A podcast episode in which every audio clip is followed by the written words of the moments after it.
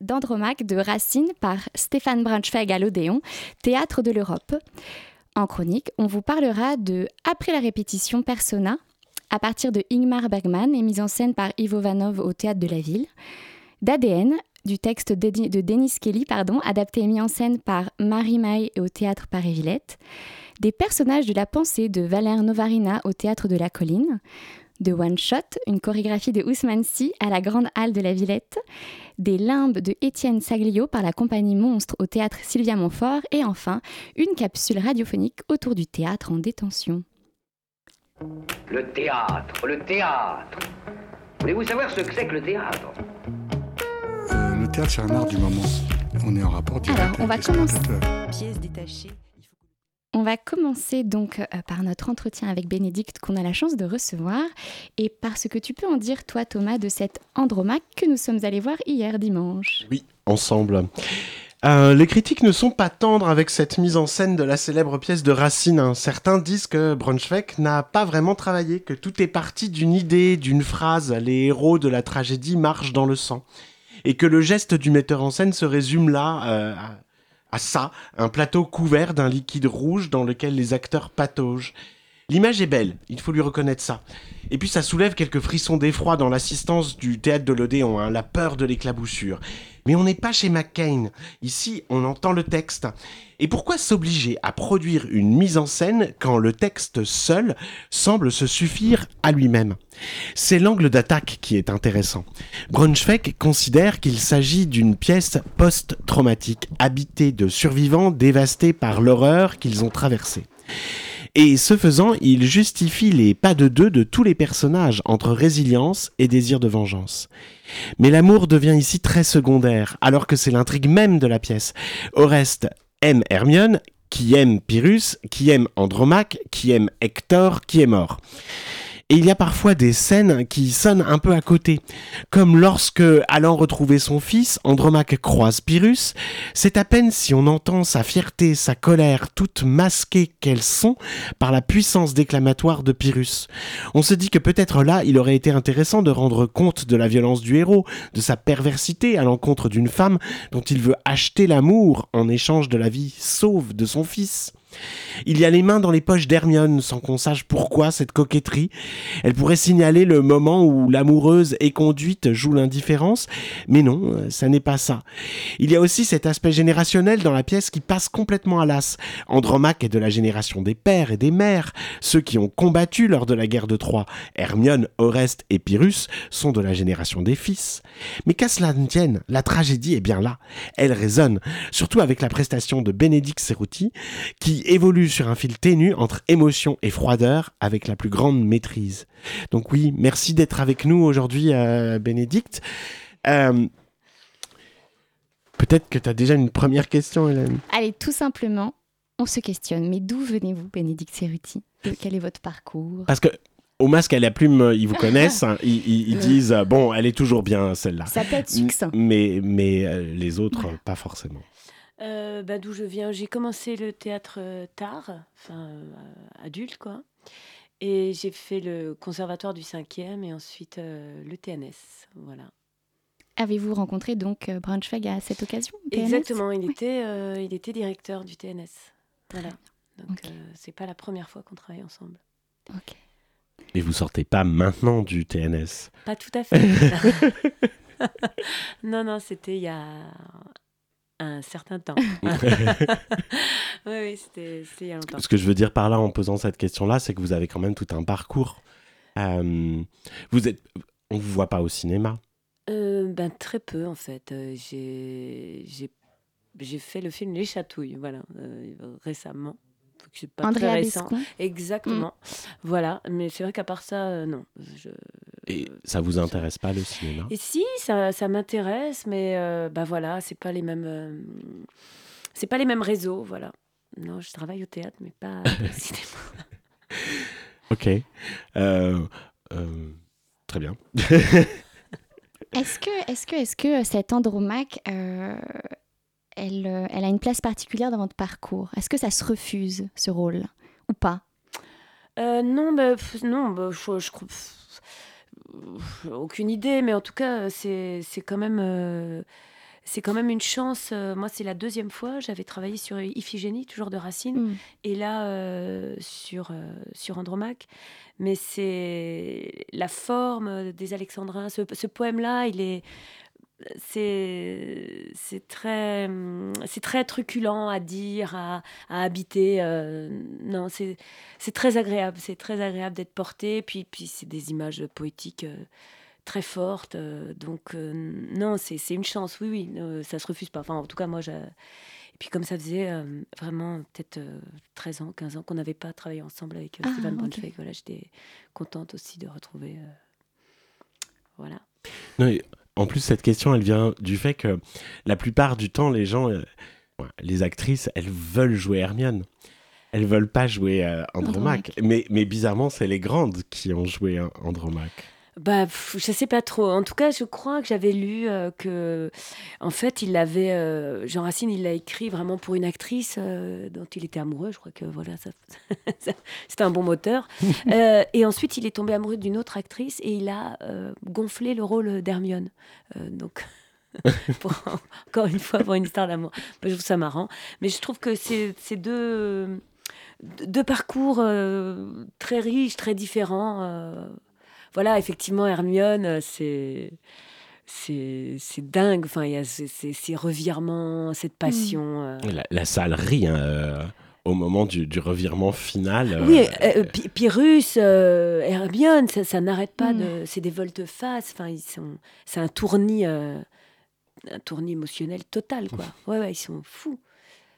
Mm, ouais. Et euh, moi, ce qui m'interroge, est-ce que un peu, est-ce que vous pourriez nous parler de hum, Braunschweig parle de, faire transpirer les Alexandrins dans, dans sa note euh, que- qui est donnée au spectateur. Et moi, ça m'interroge un peu de savoir comment vous êtes rentré dans la physicalité de ce personnage. Est-ce qu'il y a une physicalité? Est-ce qu'il vous a proposé de travailler sur ce corps-là, ou est-ce que c'était à vous de, de faire émerger ce corps, cette transpiration dont il parle? Waouh, euh, je sais pas trop. En tout cas, euh, non, il nous a laissé euh, quand même là où on était avec nos énergies. Je crois qu'on est tous un peu différents, donc on a abordé, abordé, voilà, nos, nos parcours, chacun avec ce qu'on était. Après, il est très exigeant, effectivement, sur sur comment comment rendre et très intelligible et très concret cette euh, cette parole pour que les enjeux soient vraiment euh, euh, exact, enfin, qu'on perde pas de temps dans des circonvolutions. Écoute.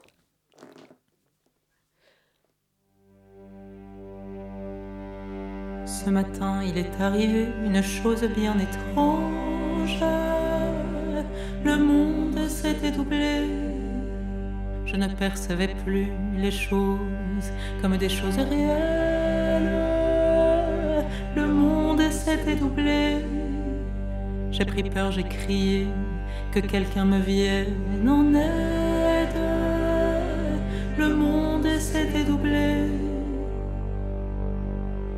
J'ai accueilli un ami qui m'a pris dans ses bras et m'a murmuré tout bas.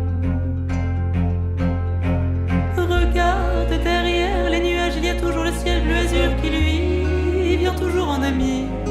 Te rappeler tout bas que la joie est toujours à deux pas. Il m'a dit prends patience, mon ami prends patience vers un nouveau rivage. Ton cœur est emporté, l'ancien territoire t'éclaire de ses phares et t'éclaire de ses phares. Ce matin, il est arrivé une chose bien étrange.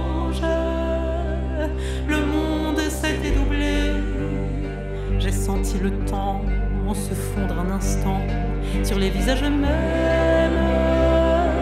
Le monde s'est dédoublé.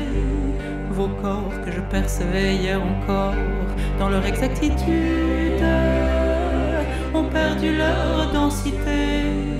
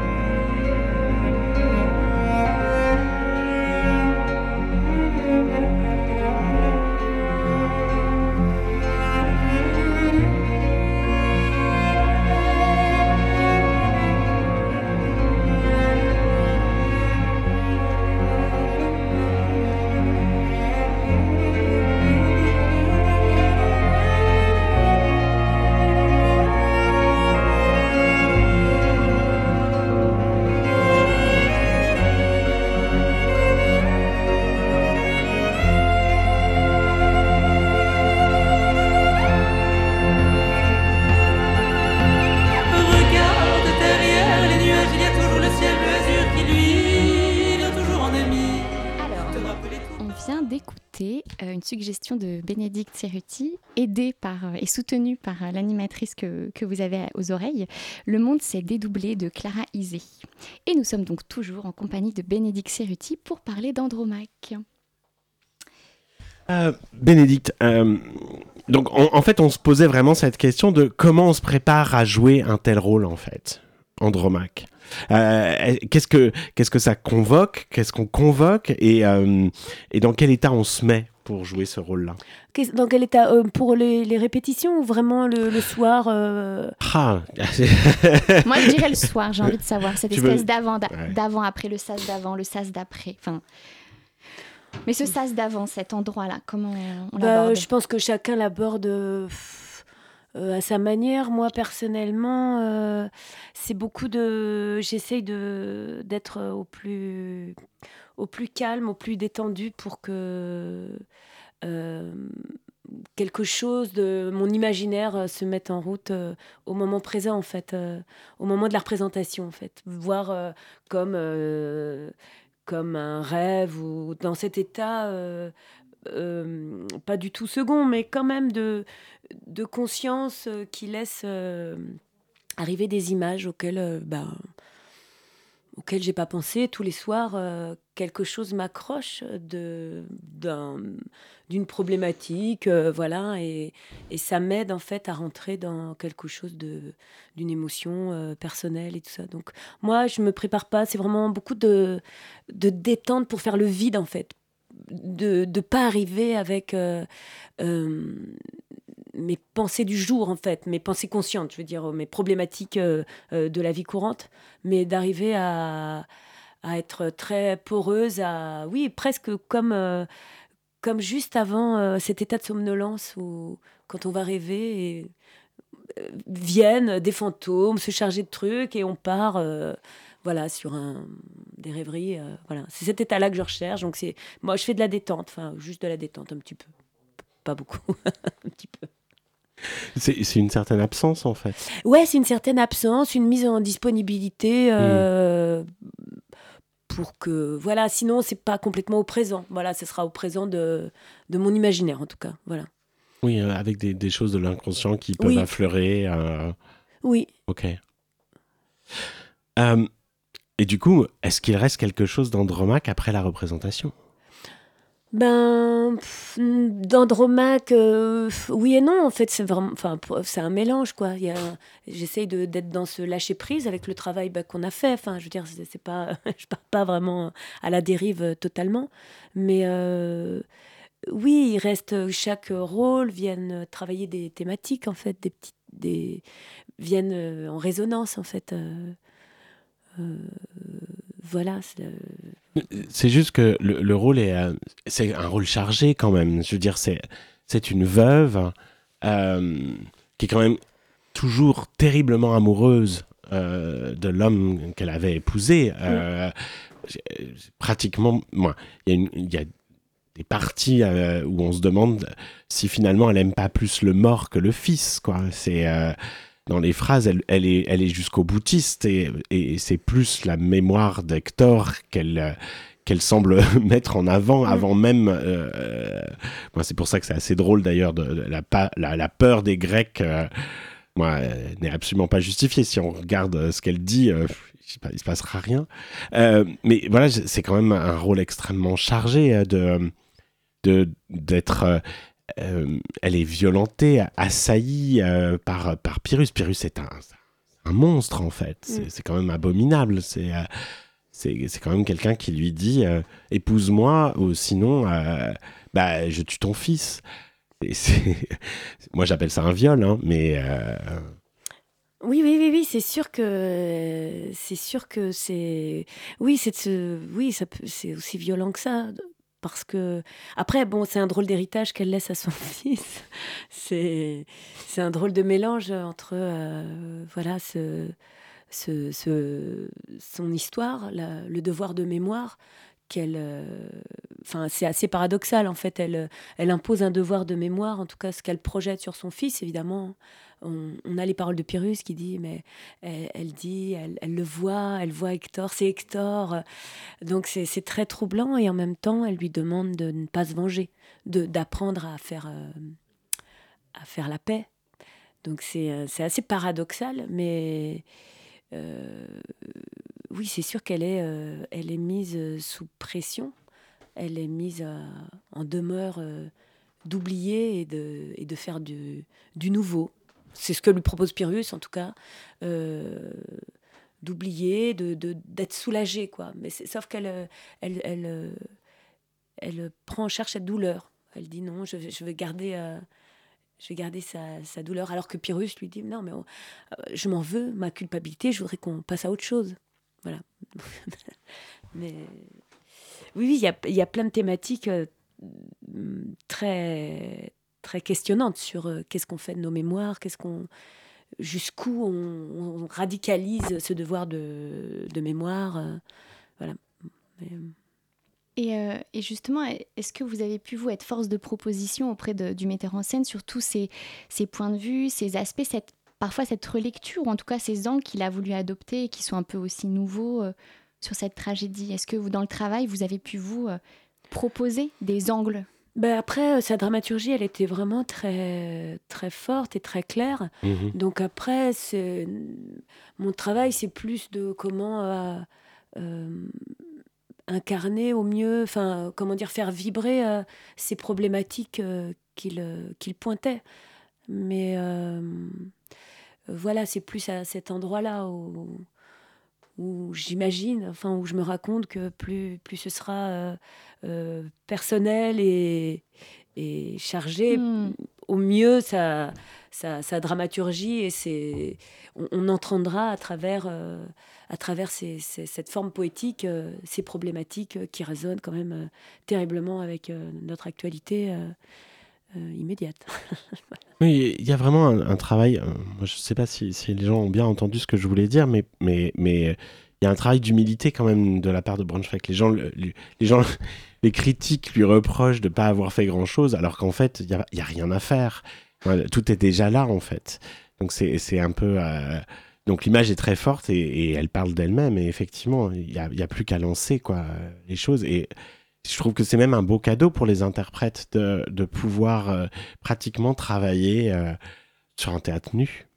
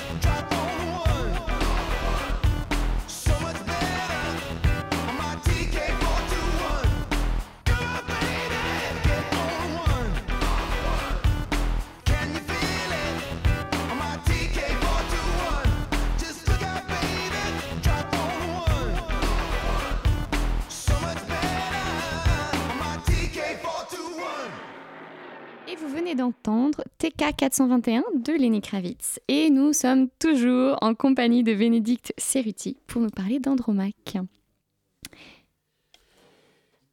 Bénédicte Serrouti, c'est quoi vos projets? Et ben déjà, on va finir ça. Ça va prendre. euh, voilà. Oui, il y a une grosse tournée quand même derrière. N- euh, euh, non? pas une grosse tournée. Là, on va jouer jusqu'à fin décembre. Mhm. Ensuite, on va, il y aura une petite tournée. Et ensuite, je vais reprendre, euh, reprendre la tournée du, du Firmament de Chloé Dabert. Euh, et après, normalement, si tout se passe bien, je touche du bois, euh, je vais mettre en scène quand tu écouteras cette chanson de Lola Lafont. Tout du moins une, une adaptation. Voilà. Wow. Et ça parle de quoi Euh, c'est dans le cadre des, des éditions euh, Une nuit au musée. Mhm. Et elle a choisi de passer une nuit dans le musée Anne Frank, à Amsterdam. Et donc, euh, c'est cette expérience de cette traversée de la nuit au musée Anne Frank. Voilà, de, où, voilà, elle, elle, bah, il, se passe plein de choses. pas, c'est pas un suspense de ouf, mais euh, euh, non, enfin si, on- voilà, mais donc. euh, voilà, elle reprend, euh, bah, pour le coup, on, on est un peu dans ces thématiques euh, des origines euh, et de la guerre qui n'appelle que la guerre. Bah, Et- c'est en- même temps, c'est ce qu'on vit. Et euh, vous mettez en scène et on vous jouez également vous Euh, êtes- oui, ouais, voilà. La totale. Voilà. Ok. Pourquoi pas Euh, On s'est demandé euh, aussi avec Hélène, euh, est-ce que tout est réglé ou euh, chaque soir, Andromaque, il y a des imprévus? J'imagine qu'il y a des imprévus, c'est du théâtre vivant, donc il doit bien y avoir des imprévus. Mais ce que je veux dire, c'est est-ce qu'il y a quand même une base un peu flottante qui fait qu'il y a des émotions qui émergent qu'on n'a pas forcément tous les jours, tous les soirs? Hum, alors, oui et non. Sachant qu'il y a quand même euh, quelque chose qui est balisé, même en Ah, termes euh, Mm. émotionnels, enfin, euh, je veux dire, de, de déplacement physique et, euh, et émotionnel. Mais après, effectivement, il y a des variations où, où ça sort pas au même moment. Mais bon, sur cette pièce, quand même, c'est à peu près. euh, ça bouge pas énormément. La marge de manœuvre est pas euh, complètement. euh, Enfin. euh, aléatoire, enfin, c'est, c'est- il faut pas faire de contresens non plus, quoi. je, je demande ça parce qu'en fait, euh, par exemple, Pyrrhus, il y a des moments, il est vraiment très up, quoi. Ouais. Il- et, et quand on est up comme ça, on est vra- on n'est jamais totalement à l'abri de, de, de- de verser dans quelque chose, quoi. Et quand en plus on joue avec d'autres gens en face, bah, euh, justement, ça devient flottant en fait. C'est euh, parce que parce qu'on réagit à ce que à ce qui, ce qui balance et euh, Oui, oui, oui, tout à fait. Euh, je dirais. euh, oui, dans l'absolu. Maintenant, là, euh, encore une fois, nos, nos, nos variations, elles sont. cadré. Elles sont cadrées, elles Mhm. sont évidemment ça arrive que voilà ça ça ça monte à deux, ça descend à deux, enfin c'est mais bon quand même c'est pas ça se décale assez peu, assez peu. C'est assez précis Ok. quand même. Ouais. Comme quoi. Euh, Une, une question un peu insolite. tu, tu veux la poser? Allez, bah, voilà. Pourquoi une poupée à la fin? Il y, a- il y a une scène bonus, il faut qu'on explique aux- Ah, aux spectateurs. scène bonus, c'est- une pas scène dans le- bonus, elle n'est pas, pas dans chez le texte euh, Bah chez, Racine. Et Braunschweig vous fait apparaître euh, portant Astyanax euh, et c'est une poupée. Ben, je pense que c'est pas l'intention. je pense que l'intention, c'est qu'on pense à un enfant.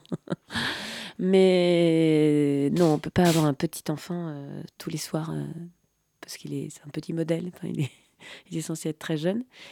Et non, je pense que ça dépend où on est placé, où on voit euh, plus ou moins la, le mannequin, où on peut un tout petit peu se projeter euh, dans un Non, mais enfant ça- vivant. Mais- Moi, pour moi, la projection, elle a marché, Thomas. Oui, oui, non mais, la proje- non, mais la projection marche, je pense qu'il n'y a pas de problème par rapport à ça. Mais c'est bizarre quand même, c'est-à-dire que on peut avoir un cast de deux enfants et on alterne alternance, tous les bah oui, soirs. Bon, après, non, pas à cet âge-là. Non, pas à cet âge-là. Parce que euh, la possibilité des enfants comme ça et des alternants, je crois que c'est 10 ans. ok. Oui, donc. C'est c'est des belles bêtes quand même. 10 ans. ouais, ouais.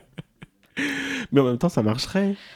Moi, je- moi je... non, parce qu'il est censé, on dit dans le texte, qu'il qui, qui, qui peut pas, qui, qui sait même pas qui est son père. qui C'est c'est un, c'est un tout C'est petit un tout enfant. petit. Ouais, c'est un enfant de 3-4 ans, grand max. Quoi. Ok.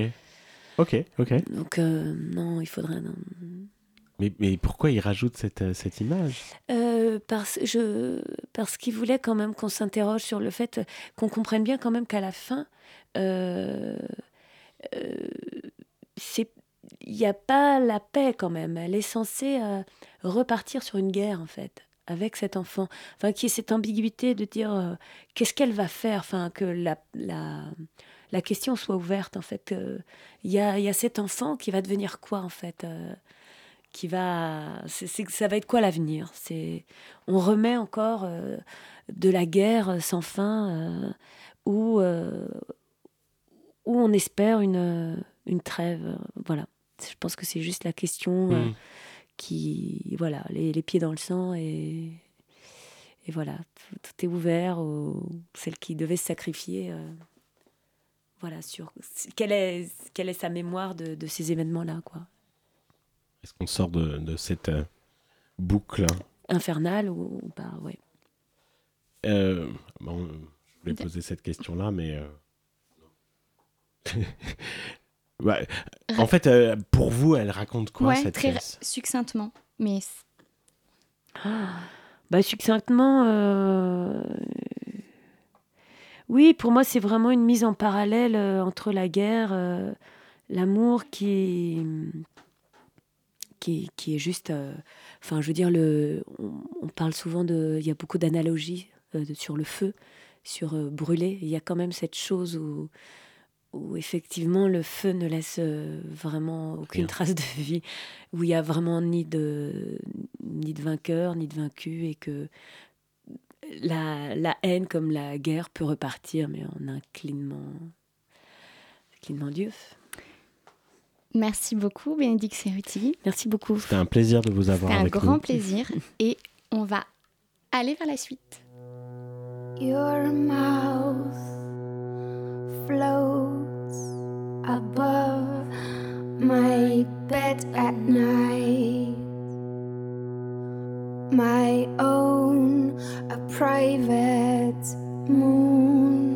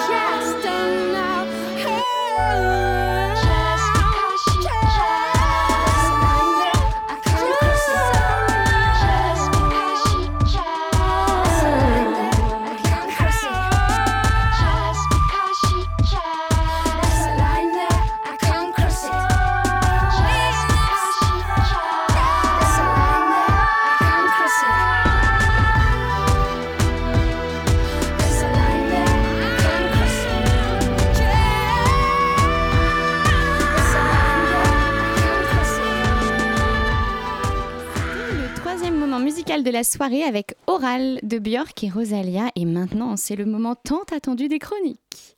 Il s'agit d'une, histoire, euh, c'est-à-dire qu'en fait, il s'agit plus d'un concept d'histoire. Parti, ce soir on va donc vous parler de Après la répétition Persona à partir de Ingmar Bergman, mise en scène par Ivo Vanov au Théâtre de la Ville jusqu'au 24 novembre. Et je ne sais pas, est-ce que je fais la liste de toutes les chroniques ou je les annonce? Allez, grand plaisir. On va donc ensuite entendre euh, une chronique de, sur ADN, donc euh, texte de Denis Kelly, on va y arriver, adapté, mis en scène par Marie Maille au Théâtre Paris-Villette jusqu'au 3 décembre. Ensuite, nous entendrons les personnages de la pensée de Valère Novarina au Théâtre de la Colline jusqu'au 26 novembre. Il sera ensuite question de danse avec One Shot chorégraphie de Ousmane Sy à la Grande Halle de la Villette jusqu'au 30 novembre. S'en suivront les limbes de Étienne Saglio par la compagnie Monstre, j'espère que je n'écorche pas son nom, au Théâtre Sylvia Montfort jusqu'au 3 décembre. Et on terminera, si on a le temps, mais oui, on va avoir le temps, par une capsule autour du théâtre en détention. Et c'est étrange de s'introduire soi-même. On commence donc par après la répétition Persona. Oui, Hélène, c'est toi qui as Mais- donc vu ce spectacle Absolument, que votre serviteuse est allée voir au théâtre de la ville. Ça existe, un serviteuse. J'étais un peu dubitative, mais oui. Donc, le metteur en scène belge Ivo Vanov s'est emparé de ces deux drames d'Ingmar Bergman. L'un, après la répétition, date de 1984 et Persona, qui a été créé et réalisé en 1966 et nous offre une lecture tout en résonance par cette soirée qui adopte la forme d'un diptyque théâtral. Pour situer un peu de quoi ça parle, je dirais qu'il est question, dans ces deux textes de Bergman, de ce qui enracine et met en péril le désir de théâtre. Bon, ça fait un peu pompeux dit comme cela, mais c'est exactement ce qui a motivé ma curiosité de spectatrice. Voir et entendre l'en-deçà psychique du noble labeur théâtral Thomas. Donc, après cette soirée, nous étions donc aux premières loges pour assister, pardon, avec cette soirée, pour assister aux paysages fragiles qui habitent et mettent en mouvement les personnages bergmaniens. Après la répétition, les amis, c'est la pièce du trop. Du tout extrapolé, de la douleur d'une comédienne incarnée par la magnifique Emmanuelle Berco, qui se voit en déclin et qui cherche à renouveler le pacte du désir avec son metteur en scène amant, joué par un Charles Berling très juste dans son ambivalence pernicieuse et son désœuvrement.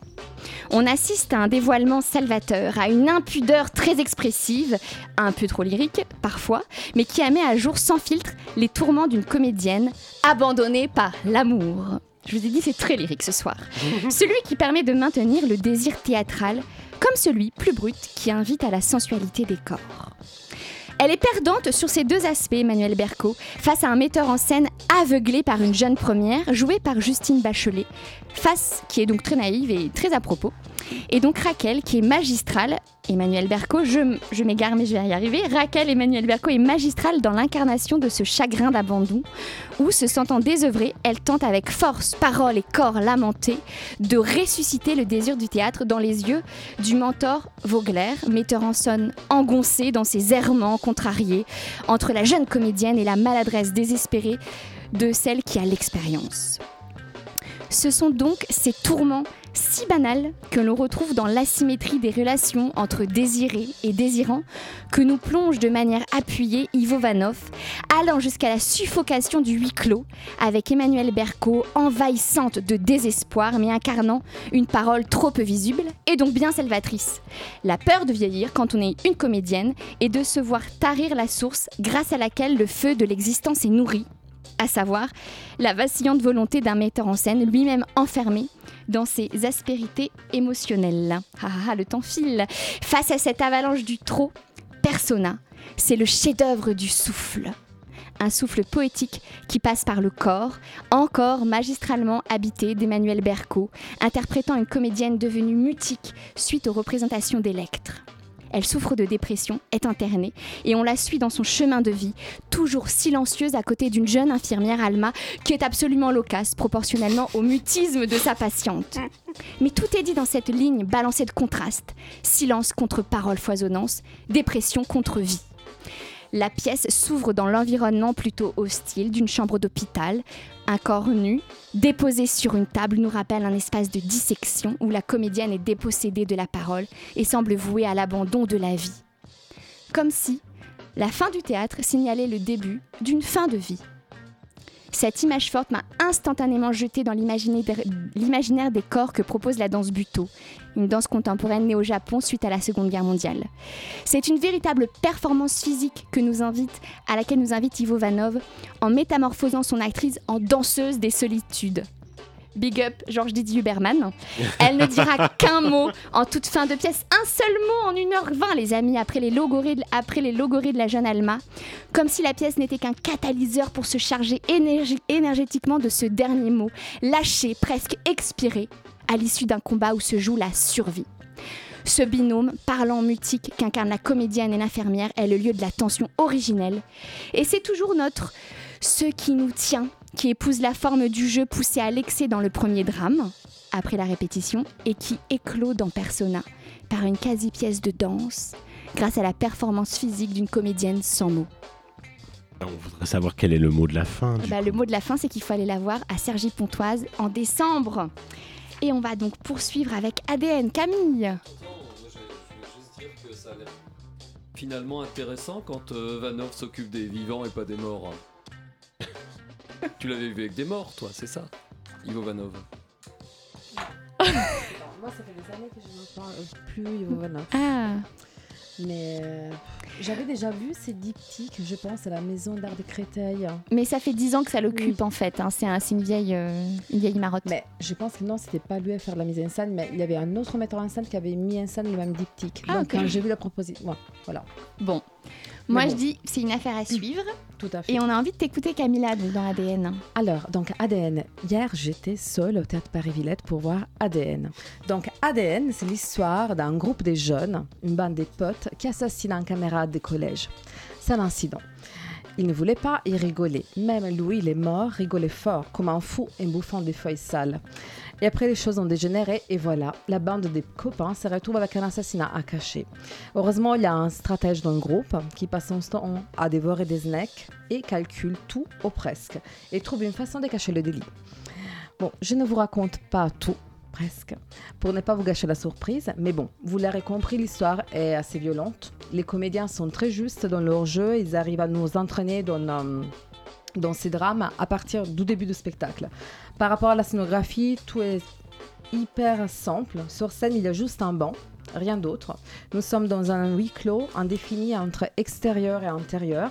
Mais en haut du plateau, derrière les comédiens, il y a un immense tableau avec des mains qui reprend les détails avec les doigts de la création d'Adam de Michelangelo. Du début du spectacle, ces tableaux imposent Donne-le là. Les textes de Dennis Kelly explorent avec intelligence les rapports au groupe chez les adolescents et chez les êtres humains plus général. C'est un peu trop violent pour moi. J'ai j'ai vraiment eu un peu envie de sortir à un certain moment. Mais c'est pas grave. Il y a une comparaison intéressante avec les mondes animaux qui nous fait réfléchir au paradoxe de notre civilisation. Et je me questionne juste sur la fin que je trouvais un peu faible. Je m'y attendais pas du tout, mais je ne sais pas si les problèmes viennent du texte ou de la mise en scène, ou peut-être de moi, peut-être que j'ai pas compris. Franchement, je ne m'y attendais pas. C'est fini comme ça. Et après, il y a cette histoire des mains tachées de sang, parce que donc les comédiens, dès qu'ils arrivent sur scène, du début, ils ont ces mains tachées de sang. Et bon, c'est un détail, mais moi, je trouvais quand même, euh, je sais pas, ça m'a un peu euh, dérangé. Je trouvais c'était un peu, c'était un peu redondant. Je ne sais pas si vous voyez. Et donc, ça m'a un peu gêné. Bon, c'est un détail, ça reste un détail. Donc, allez-y au théâtre Paris-Villette pour voir cette pièce. Et il y a donc euh, ces comédiens Tigran. Ah, Tigran, mais, mais, mais oui, oui, oui, oui. oui, mais lui, il est absolument incroyable. Et donc, quand on le voit sur scène, avant le début du spectacle, on voit ces gars-là un peu habillés en canaille. Et ça nous fait vraiment penser à, des, à un film à, à ces comédiens que Pasolini adorait tant. Donc, euh, voilà, allez-y, au Paris-Villette. canaille. Vieille canaille. Camilla, tu as été aussi euh, avec Thomas voir une pièce, il me semble. Oui, oui, oui. Oui, on est allé Thomas. voir euh, One Shot de Ousmane Sy. Et euh, difficile de faire euh, abstraction que le chorégraphe de cette pièce de danse est décédé à l'âge de 45 ans. À chaque pas, on se demande si l'énergie serait la même si il était encore là. À chaque mouvement, on se demande jusqu'à quel point la pièce était finie lorsqu'il a disparu. À chaque image qui s'incruste dans notre œil, on se demande si tout cela n'est pas un hommage posthume d'une compagnie à son chorégraphe. Il y a de la gravité sur scène, assez indéniable, hein. et pourtant les neuf interprètes semblent là pour faire la fête au son du DJ qui mixe live rythme africain et électro. Enfin, une fête, c'est vite dit. hein. Oui, ça danse, mais une danse qui emprunte ses pas au foot. Une danse hip-hop, ok, mais avec du crump, de ci, de là, de la capoeira. En fait, euh, tout et n'importe quoi. Et c'est plutôt bien senti, permettant de faire sortir de leur case les danses de rue et de les faire dialoguer. Et même si l'atmosphère est pesante, il y a une énergie débordante, communicative au plateau. La salle tape des mains pour accompagner les danseuses. hein. Mais avant d'en arriver là, il y a comme un ventre mou. Chaque danseuse a son moment, son petit solo, avec les autres qui regardent. C'est dans ces moments-là qu'on se demande si la pièce est véritablement achevée, comme s'il manquait un dernier regard critique pour étoffer une image, comme si le rythme se perdait dans ce systématisme. On aimerait que ça danse plus en groupe, qu'on soit moins sur un format battle qui semble là euh, pour démontrer la diversité des styles et des personnalités de chacune. Mais c'est peut-être rater l'intention de cette pièce que de vouloir ça. Après tout, dans une équipe de foot, tous les joueurs ne se valent pas. Chacun a son poste, son emploi, et c'est cette diversité même qui fait l'équipe. Et il en va sûrement de même de ces filles qui se présentent les unes après les autres, elles font bien partie de la compagnie. Chacune à son endroit. Chacune avec l'énergie qui lui est propre. Il y a de la sororité sur scène. Ça transpire la bienveillance. Aucune rivalité. Et ça aussi, c'est jubilatoire. Elles ont l'air de guerrières, mais sans devenir non plus des caricatures masculinistes. Il y a de la fierté, enfin. Parce qu'elles portent toutes ensemble une vision du partage, du mélange, qui était clairement la marque de Ousmane. Et toi, Camilla, qu'est-ce que tu en as pensé? Alors, oui, mais écoute, je suis assez d'accord avec toi sur. euh, je m'interroge effectivement comment peut survivre, comment survit une pièce après la, mort d'un chorégraphe qu'il a créé, comme quand on voit les pièces d'Epina Baruch après des années et tout ça, comment il continue à vivre. Je ne sais pas, effectivement, je m'interroge aussi. Et, hum, mais j'ai donc j'ai découvert cette pièce euh, l'autre soir avec toi et j'ai trouvé assez incroyable l'énergie de ces danseuses sur scène qui m'ont fait vraiment penser à un groupe des oiseaux. hein. Quand on voit des documentaires, euh, donc à la flamme rose, il y a quelque chose vraiment, ils, font, ils sont vraiment un groupe, il y a quelque chose de très fort, ils ont une énergie incroyable, effectivement le public est complètement conquis, il est là en train de bouger avec elle et il y a... hum, il y a des choses très belles que j'ai vues cette soirée-là, mais je suis d'accord sur les ventres mous parce qu'à un certain moment, il y a comme une grosse énergie au début qui nous accroche, qui on est là, mais à un certain moment, ça, il y a une sorte de perte des rythmes, quelque chose qui ne va pas vers la fin, on comprend. Bon, mais dans tout ça, il y a quand même des choses très belles à voir. Il y a tout ce jeu, jeu avec les lumières, les costumes, les couleurs. Non, et on, on sort des codes du hip-hop. Je pense que c'est vraiment ça qui est intéressant. C'est-à-dire que enfin, on, on voit une, une chorégraphie de hip-hop qui euh, ne, se, ne se cantonne pas à faire du hip-hop. Et euh, c'est bien ce dialogue, moi je trouve vraiment. euh, Donc oui, effectivement, il y a cette euh, sororité, mais après, à part ça, je sais pas qu'est-ce qu'il nous raconte cette pièce. Ah. Voilà. Bon. Mais franchement, je la conseille, j'ai adoré. Oui. Mais il y a euh, voilà, des choses qui me, qui Qui me échappent, questionnent. ouais. Mais c'est, je trouvais ça assez fort et très beau à voir. Et après, il y a, c'est quand même, ils, ont toute une, ils ont toute une énergie incroyable. Il y a une méduse. Il y a une méduse sur scène. Elle est, elle est magnifique. Oui. Rien que pour ça, alors, Oui. ça Ah mérite oui, oui, des la, la- hein. la méduse. Ok, merci les amis. On va passer à toi Alice. Tu as été voir les personnages de la pensée au théâtre de la colline. Qu'en as-tu pensé? Alors moi, je, au départ, je ne me suis pas sentie légitime euh, à écrire une chronique au regard d'une œuvre si savante. Néanmoins, je m'y suis essayée. N'étant point singe savant, mon propos sera sur le curseur du songe savant. Prenant au mot euh, les personnages turbulents de la pensée et laissant agir la bêtise naturelle au détriment de toute intelligence artificielle. Bon, pour en venir à l'auteur du crime, un crime temporel en premier lieu, puisque la pièce dure trois heures, que diantre allais- allais-je donc faire en cette Valère, me dis-je au départ Qui est Valère Novarina? Difficile à dire. Un dictionnaire intitulé Dictionnaire sauvage, Valère Novarina va paraître en 2024 pour ses admiratrices. Ça se dit. Oui, oui, oui. On est dans l'inclusion euh, totale. Vas-y. Artiste prolixe, peintre et metteur en scène octogénaire, les personnages de la pensée incarnent sa 19e mise en scène. Le grand théâtre de la colline était d'ailleurs comble, tous les strapontins occupés. Heureuse de constater que le théâtre rivalise avec les JO, les comédiens ont été salués par un tonnerre d'applaudissements. Pourtant, une spectatrice s'est plainte au sortir du théâtre de n'avoir rien compris. Ceux qui, en- ceux, qui, euh, ceux qui sont dans son cas et qui n'ont rien dit pourront lire le texte paru cette année aux éditions Paul. Le compagnon de cette femme dépitée d'être passé à côté a mis en avant l'énergie débordante des comédiens. C'est vrai.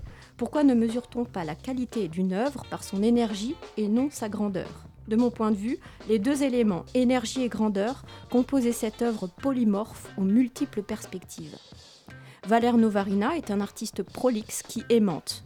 D'ailleurs, il y a le physicien Étienne Klein qu'il a rencontré récemment pour évoquer les sujets suivants. Comment se raconte la matière? Quelles sont les tensions insaisissables et agissantes unissant théâtre et physique? Il faudrait demander ça à Michel Cartou. Saurait-il nous éclairer. Je ne sais si nous avons perdu en chemin d'autres spectateurs traversant les méandres de ce cerveau, mais bon, ce spectacle toutefois était très physique. Un cerveau aux galeries souterraines, agité par des personnages de la pensée insaisissables euh, et iconoclastes. Alors, une pièce au rythme effréné, composée par l'artiste avec des thèmes et des phrases qui ne reviennent plus, qui ne passent qu'une fois. Alors, il faut ouvrir l'oreille. Seuls les personnages restent constants, avec leurs costumes habités par la chair des mots. Pour ma part, j'ai apprécié la richesse de ces mots jamais entendus et inventés. Un foisonnement de mots inconnus, inventés, une, euh, légère impression d'être en pays étranger dans sa propre langue, une invitation à s'y égarer, écouter le bruissement des mots. Un spectateur voisin en saisit un à la volée, la subjonctivite. Après avoir défié la concordance des temps et ne sachant vraiment plus où se situer dans la pièce, euh, qui concorde le présent, le passé, le futur. La pièce de théâtre est construite en 27 variations, pour ne pas dire scènes, des variations allant jusqu'à l'épuisement d'une logique proche de la crise verbale généralisée, pour emprunter le terme d'Olivier Dubouclé. J'ai ri à l'écoute des chansons à l'humour caustique, désespérant, vociféré par l'espèce des homo homini rebus. La variation 14 a retenu toute mon attention. Théorie de la lutte des langues dans les eaux glacées du calcul égoïste selon le caractère fétiche de la marchandise. Théâtre documenté, c'est très précis. On y voit un chef d'entreprise qui donne la parole à ses employés. Quand le langage devient domination, les protagonistes en perdent l'usage. Une invitation à renverser la tyrannie des mots, prendre la parole, entendre leur renouveau. Allez le voir, c'est magnifique. Il est euh, jusqu'au 26 novembre 2023, Théâtre de la Colline. Oui, merci beaucoup, beaucoup Alice. J'étais censée faire un petit retour, mais on a, on va, on- le temps, le temps nous presse et on a envie d'écouter Julien. Je dirais juste une seule chose, alléluia, des, mi- des, des comédiens sans micro à chef, avec donc la chair des mots et ça, ça fait du bien à notre corps de spectateur. Courez voir Novarina parce que au-delà du langage, il y a le quoi? Il y a du corps et ça fait du bien. Incroyable. On va passer avec toi, Julien, qui a été voir les limbes. Raconte-nous. Alors, Les Limbes. C'est un spectacle de magie ou de marionnette, ou de danse, ou les trois à la fois, peut-être les trois à la fois. Étienne Saglio tourne avec ce spectacle depuis euh, 2014 et Saglio n'est pas spécialement un inconnu pour nos auditeuristes, moi aussi j'utilise, puisque euh, Camilla, avec Guigui, vous, étiez- vous aviez parlé il y a deux ans d'un autre spectacle d'Étienne Saglio qui était Le bruit des loups qu'on avait tous aimé. D'ailleurs, on, avait, on était plusieurs à, avoir, à être allés le voir à la suite Ah non, de je votre corrige, chronique. je Ah, corrige. Moi, j'avais quand même moyennement aimé parce que j'avais adoré les lambes. ah, d'accord. Oui. Bon, bah moi j'avais suivi le conseil de Guigui et j'étais allé le voir avec grand Mais le plaisir. suspense vient d'être Mais là j'ai également pris plaisir à voir celui-ci. Donc, euh, Bah, euh, Celui-ci, c'est absolument incroyable. C'est, on a vraiment l'impression d'assister à, une- à des hallucinations. oui, oui. C'est, c'est, f- c'est une folie. Après, euh, je, je vais. Pardon. Non, mais t'as, t'as raison. euh, t'as raison de, de déclamer tout ton, tout ton amour pour ce spectacle. Donc là, Saglio, il développe un imaginaire qui est nourri d'archétypes. Le mot est de lui euh, dans, un, dans une interview qui date de 2018, au moment où justement ce spectacle était passé au rond-point. Et ces archétypes vont piocher dans la pop culture, dans, le, dans la, partie la, plus merveilleuse de la pop culture, celle des, des- séries télé et des, des films qui ont, qui ont construit une grande partie de notre culture commune. Et on y retrouve plein de choses. On y retrouve des éléments de, de Fantasia, on y retrouve Dr. Jekyll et Mr. Hyde, on y retrouve Nosferatu. On... Avec une, simple bâche, euh, Saglio crée des fantômes. Il nous emmène dans ses, songes, on devient nous-mêmes emportés, on s'amuse de se laisser embarquer à voir des choses qui, sont les reflets de ce qu'on a déjà vu. Et c'est vrai c'est merveilleux cette façon de, de, de faire résonner ce qu'on des choses qui, sont, qui font partie de notre, notre passé de spectateurs, de spectatrices. On s'amuse avec lui de, de retrouver les peurs qu'on a eues quand on était spectateur. C'est un spectacle qui joue sur les lumières, qui joue sur les sens, comme il, comme il le fait dans, la, dans ses spectacles. Donc c'est d'une grande beauté, on, on le conseille. Et je mets sur le- l'article sur le, le site de Radio Campus un petit extrait de- d'Arte où il, où il montre ça. Merci Julien. Alice, quelques mots dessus? Je partage ton émotion, Julien. J'ai j'ai trouvé que c'était un très beau spectacle, euh, comme une danse. euh, euh, où, voilà, avec un marionnettiste euh, qui a tous les talents, un magicien qui manipule ses accessoires volants avec sa baguette magique qui est aussi une épée et il s'engage en combat contre lui-même, contre la matière. Enfin, c'était incroyable. Nous vous invitons à y aller. Allez-y, allez-y. Merci, merci, merci les amis. Merci beaucoup pour euh, ces retours. On va terminer par euh, une courte capsule euh, radio que je propose sur le théâtre en détention. Je dis je propose parce que j'étais euh, immergée dans l'expérience que je vais vous présenter rapidement. Donc le théâtre hors des théâtres. Il nous reste une minute pour parler de ça. C'est quand même hyper important. Il est minutes. Il est un lieu auquel il est un lieu auquel on ne pense pas du tout quand on songe au travail du théâtre. La détention. Et pourtant, je suis ici pour vous dire que tout cela a lieu et même bien lieu, comme ce fut le cas lors d'une expérience toute récente avec la compagnie IA, créée et dirigée par la metteur en scène et autrice Camille Davin. Le décor, inhabituel, c'est Fleury-Mérogis, détention provisoire, où œuvre une équipe dévouée au pôle culture du service pénitentiaire, d'insertion et de probation, et qui est à l'origine de ces rencontres essentielles entre détenus et artistes. Le chemin ouvert grâce à des mentors comme a pu l'être un Armand Gatti, dévoué à la cause d'un théâtre des sans-voix, et qui disait si justement Je ne cherche pas à faire rentrer le comédien dans le rôle, j'essaie de voir comment mon texte peut vivre dans l'homme placé devant moi. Utopique programme? Absolument pas, car ce qui se passe derrière les murs des maisons d'arrêt quand les volontés poétiques et pratiques s'alignent, ce sont des instants de vérité où la parole théâtrale s'ancre des corps détenus, mais libres de faire émerger leur irréductible singularité. À l'œuvre dans cette expérience toute récente, donc Camille Davin, qui a accompagné la naissance des paroles intimes et mémorielles, reflet des vécus d'incarcération, Camille Antratis, artiste visuel, photographe, qui a élaboré une série photographique en résonance avec les textes écrits, et moi-même, afin de faire émerger une physicalité sensible, affûtée à l'échelle des possibles des participants en fonction de leurs histoires et de leur parcours de vie. Traversé par la problématique du corps puissant versus le corps fragile, c'est sous forme de sept ateliers de trois heures qui sont assurés par les trois intervenantes en veillant à l'équilibre des trois médiums qu'a pu être construit et représenter une courte forme théâtrale. Ici, les parcours accidentés des détenus sont absolument essentiels. Ils sont acteurs de leurs mots, de leurs gestes, de leurs silhouettes, leurs intentions. Tout y est, tout l'essentiel du fragile qui fait acte. Évidemment, on fait face à d'autres murs, plus prégnants que ceux qui nous entourent dans cette salle de classe métamorphosée en atelier et qui porte le nom de limite symbolique, blessure profonde, cicatrice. Mais faire dire et faire corps avec ces empêchements, n'est-ce pas aussi là que se loge la racine de la nécessité à être, que ce soit dans une modeste chapelle transformée en théâtre, que dehors dans la suite de leurs histoires de vie On pourra aussi découvrir ça dans un livre à paraître aux éditions Coigny. Merci à vous, merci à tous, compagnons de route. Ce soir, on vous a également parlé de Après la répétition Persona, à partir de Ingmar Bergman, mise en scène par Ivo Vanov au Théâtre de la Ville jusqu'au 24 novembre. On vous a parlé d'ADN, texte de Denis Kelly, adapté et mis en scène par Amari Mae au Théâtre Paris-Villette jusqu'au 3 décembre.